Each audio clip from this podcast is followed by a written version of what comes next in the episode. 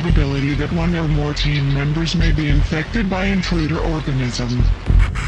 75%. Projection. If intruder organism reaches civilized areas, entire world population infected 27,000 hours from first contact.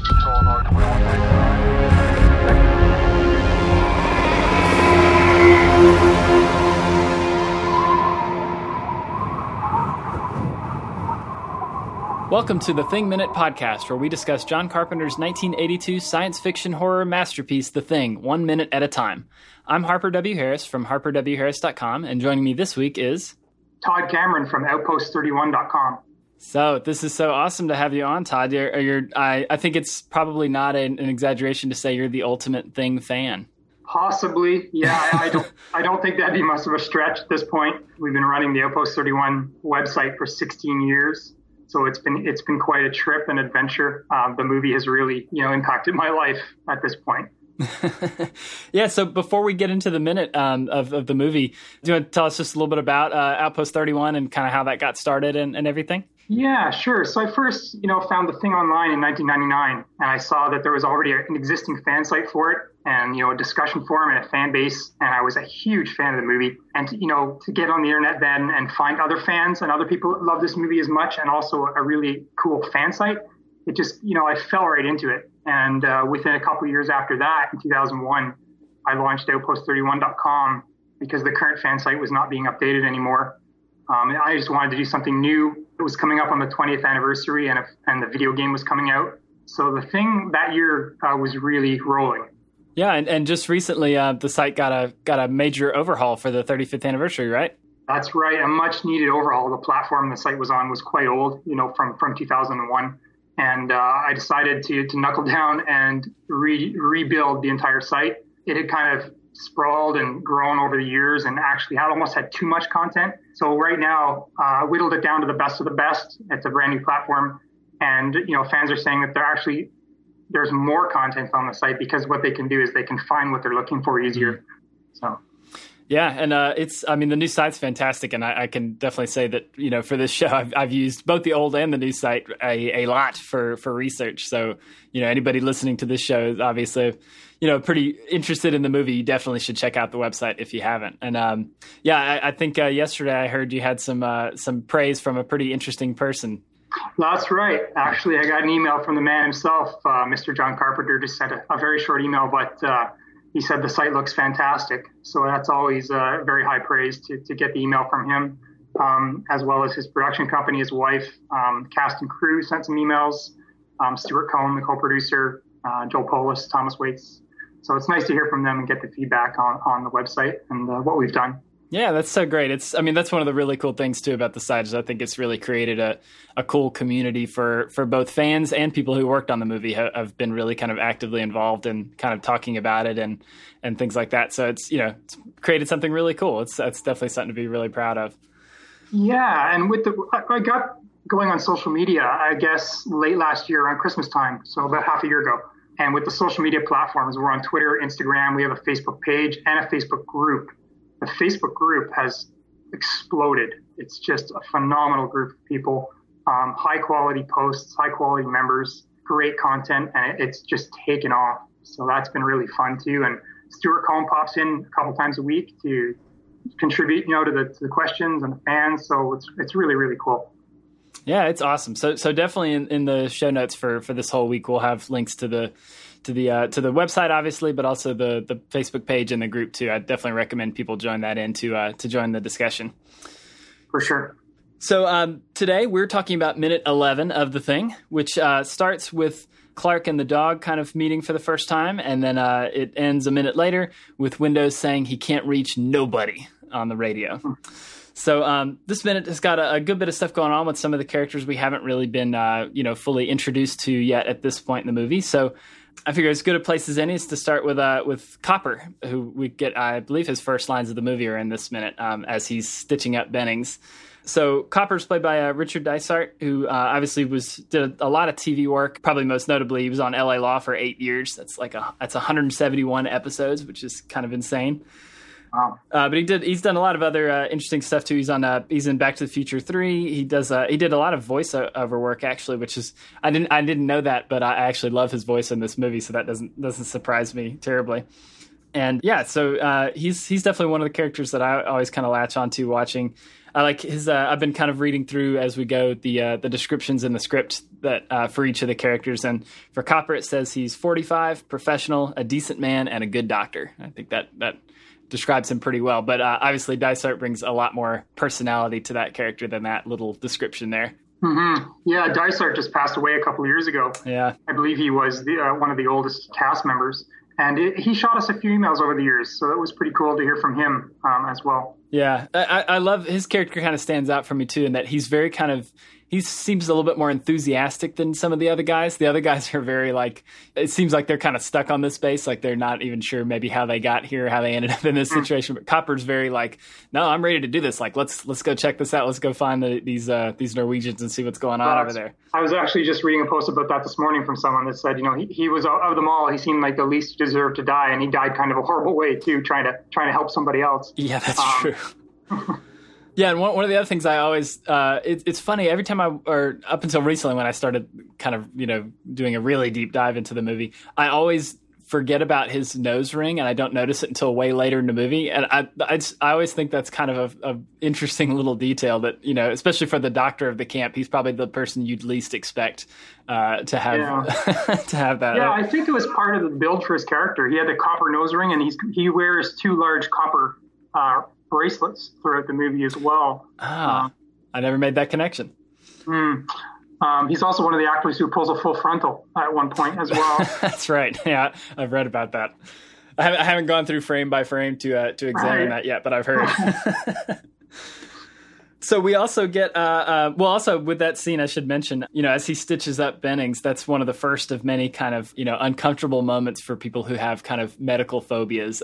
I know John Carpenter talks about in the in the commentary that in a lot of the screenings, uh, it wasn't the monsters that made people like really you know uncomfortable and uneasy. It was all this all the uh, very close up shots of like stitches and hypodermic needles. so, right. So and and the and the scalpel cuts. Yeah. Yeah. Oh yeah. That one that one used to get me for sure. So um, yeah, I think maybe that's one of those things that you know I think he obviously intentionally put in there as as something to you know a real world thing that definitely kind of adds to the unease and and you know makes you just generally uncomfortable with the situation. right. So we also get introduced to uh, to Windows here later on in the scene. Uh, so Windows got kind of an interesting backstory with the uh, with the script. So um, mm-hmm. I believe in the in I can't remember if his character's in the book or not. Um, but uh, yeah, he's called uh, Sanders in the novelization.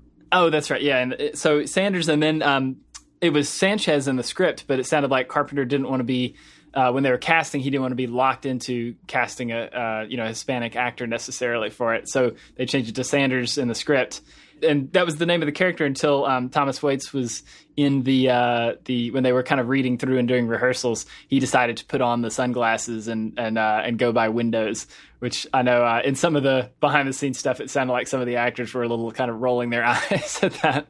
Um, mm-hmm which is kind of funny. But it, definitely, you know, it adds to the. Uh, I like that a lot of the characters have go by these kind of nicknames. Right, it's pretty cool that Thomas Waites named his own character too. He's he's pretty proud of that. Yeah, definitely, and and it's you know it's definitely one of those kind of iconic things. Windows is uh you know he he lasts outlasts a lot of these guys. He's definitely one of the kind of uh, major players. So his description in the script is uh, Windows is 21. He's the radio operator. He hates it there, and he's lousy at his job. Uh-huh. So um, I guess it's uh, that's one thing to talk about is you know I, I, find it I always find it interesting that they don't necessarily go into a lot of detail on why he has such a hard time reaching anybody. You know this this whole scene um, and a little bit of the next minute he talks about how you know he hasn't been able to reach anybody for weeks. So. Mm-hmm. You know what? Why is that necessarily? I mean, is it just the weather, or is it, or is it that he's a bad uh, radio operator? That's a really good question, and uh, I'm I'm working on a couple of projects with the film right now for the future, and uh, in speaking with some Antarctic researchers and scientists who are who are there and have also worked there, um, that no matter how bad a storm or a blizzard, it won't put the radio out in Antarctica. Oh, interesting. So yeah, so there's definitely something else going on there, and you know we know the Norwegians have been there prior, not too far away, and they've been poking around the the uh, the ship. So yeah, so it's it's just one of those things. I mean, obviously for the reasons of the plot, we know why that you know it's they, they it increases that kind of isolation and it cuts them off from being able to you know call for help or anything like that. But you know, it is it is kind of interesting that they established this early on, even before obviously Blair wrecks all the the radio equipment that they they can't reach anybody. Mm-hmm so uh, I had a, a, little bit of information about um, who he's trying to call. So he's trying to call McMurdo, which um, you know sounds, sounds like, uh, given the kind of research you've been doing lately, you probably know a, a good bit more about this than I do. But uh, McMurdo's, I think it's the biggest base in uh, in Antarctica. It's, it's on the south tip of Ross Island, it's the biggest community there. It's capable of housing uh, 1,258 individuals, uh, which is, I guess, a lot for uh, for a base in Antarctica. I don't think there's that many people living there in, in general. But one of the interesting pieces of trivia that I, I, found out about it that I thought was kind of funny is that McMurdo has the only two ATMs on Antarctica, which is like you have to wonder why you even really need an ATM when you're in Antarctica. I'm not, I'm not quite sure. Well, McMurdo's like a small city, especially in the summertime. You know, it's uh, it's got a quite a high population. It's also pretty far from where the, outpost, the fictional Outpost 31 would be. Windows would actually be have much better luck probably trying to contact the Amundsen-Scott South Pole Station, which mm. would be much closer to the to the fictional Outpost 31. And it's interesting that you know it's called Outpost 31, but you'll note the sign says Station 4. Mm-hmm. And I, I, think I might have figured out why it's called Station 4. Is there's three U.S. Antarctic bases in ah. Antarctica, and Outpost 31 might be the fourth station. So. Ah, that's interesting. I, yeah, I always wondered about that too. Um, yeah, so and uh, Amundsen-Scott is the one that's like right. It's on the South Pole, right? pretty much at the pole. Yeah, I believe just over a thousand miles from uh, where Outpost 31 would be. Um, Outpost 31 was fairly close to the coast and ironically located in Norwegian territory. yeah, I think I've, I noticed that too, looking at looking at kind of the map of where things are divided up. Yeah, so uh, that kind of gives you an idea of a little bit of the geography, I guess, which is kind of kind of cool.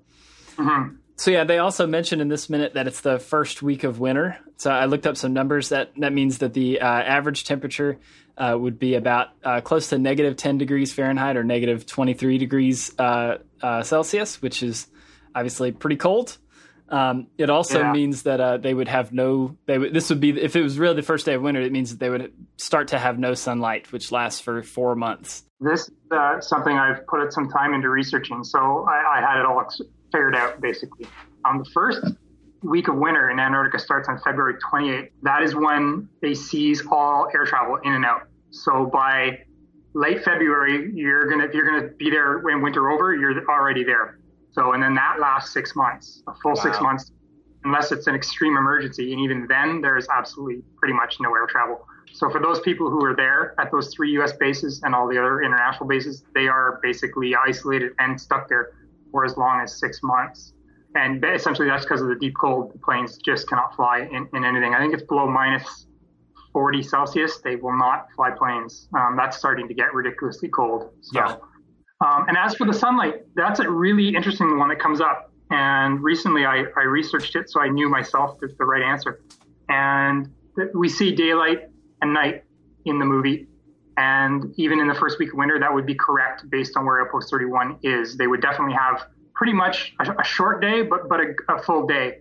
I believe it was from like 9 a.m. to 3:30 p.m. They they would have hmm. sun up and then a long night. But it's not a um, a goof that there is night and day in the movie. Ah, yeah, that's interesting. You you do hear that brought up every once in a while. So it, it's it's not that I guess because it's the beginning of the winter, it's still there's mm-hmm. still a little bit of daylight, but it, it just gets shorter every day, kind of thing. Right, and midwinter is June 21st, which for us here in the northern hemisphere is the first day of summer. Yeah. Um, by then, their days would be pretty darn short. They probably got like a four-hour day, you know, at that. And uh, and then at the pole, it would definitely be dark, you know, for a good three-month period. Yeah. Yeah, it always kind of surprises me that they don't kind of mention either mention that or kind of use that. I guess talk about that in the movie. Uh, that it seems like that kind of you know eternal night theme would go very well with the the isolation and you know the kind of impending doom that's happening to these characters. Right. Yeah, it would have been creepier, but they would have had to been located at right at the South Pole for, for it to be permanent night. Yeah, that's true. So I guess one of the other kind of really interesting things about this minute in particular is that uh, this is where one of the first big um, deleted scenes uh, took place. Uh, not not necessarily big, but one of the ones that kind of can impact some of the mythology of the movie and things like that. So there's a deleted scene where they're uh, kind of you know looking over the the body of the Norwegian, and this is where you would actually have found out the Norwegian's name.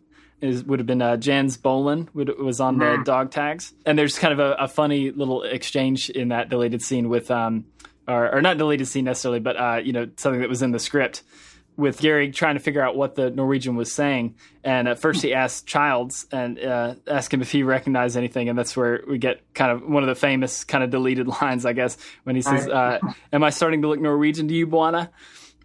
Which yeah. is pretty good. And then uh, apparently he asked Norris right after that. And Nor- Norris is like a, a very different character in the script, I think. It's just kind of funny. He's uh, Norris plays a really big part in the um, in Who Goes There. Uh, and in the script, it seems like he's a little bit more kind of aggressive too than he is in the movie. But yeah, he asked Norris what he said if he knew what he said, which is maybe not a uh, you know a totally crazy question to ask, because Norris was the one who knew that it was Norwegian just based on Norge. But Norris says, "Yeah, I caught that he wanted the better part of my ass to come apart," Right. which is a pretty pretty interesting line. The novel novelization is pretty cool because it follows the script fairly closely and just expands on it. Yeah, I, I haven't been able to track down a copy of that yet, but I, I've been really interested to because I yeah I know that it, you know it differentiates from the movie a lot in that you know it does follow the script and has a has a very different ending from the movie, obviously. Yeah, um, you know, and, the, and the, the novelization is a solid, solid story as well. You know, it's it's it's it has the, the, the infamous lights out sequence, and also the the chase after Dogtown out onto the ice, where where that's where Bennings dies in, in in that story. Very very creepy scenes that were that were cut from the movie uh, for time and money, but uh, solid, solid story in itself. Yeah, and it's um yeah, I mean it's definitely one to. It sounds like it's something to track down for people who are big fans of the movie because um yeah, I mean obviously it adds a lot of kind of detail, like like all novelizations, it adds a lot of detail that they're not able to kind of include in the movie or you know people's kind of internal monologues and that kind of thing. But um you know Al- Alan Dean Foster wrote like thousands of these. I mean I think he's still doing it actually. hmm So uh, you know he's he's definitely one of the one of the top tier guys for doing this. So it's definitely you know something worth uh, worth seeking out. I'm trying to think if I had anything else specifically for this minute. Anything you wanted to kind of bring up regarding minute eleven of the movie? Well, it looks like it's going to start with uh, an introduction to one of the characters here, Jed, who is the uh, Oh, that's right. Yeah.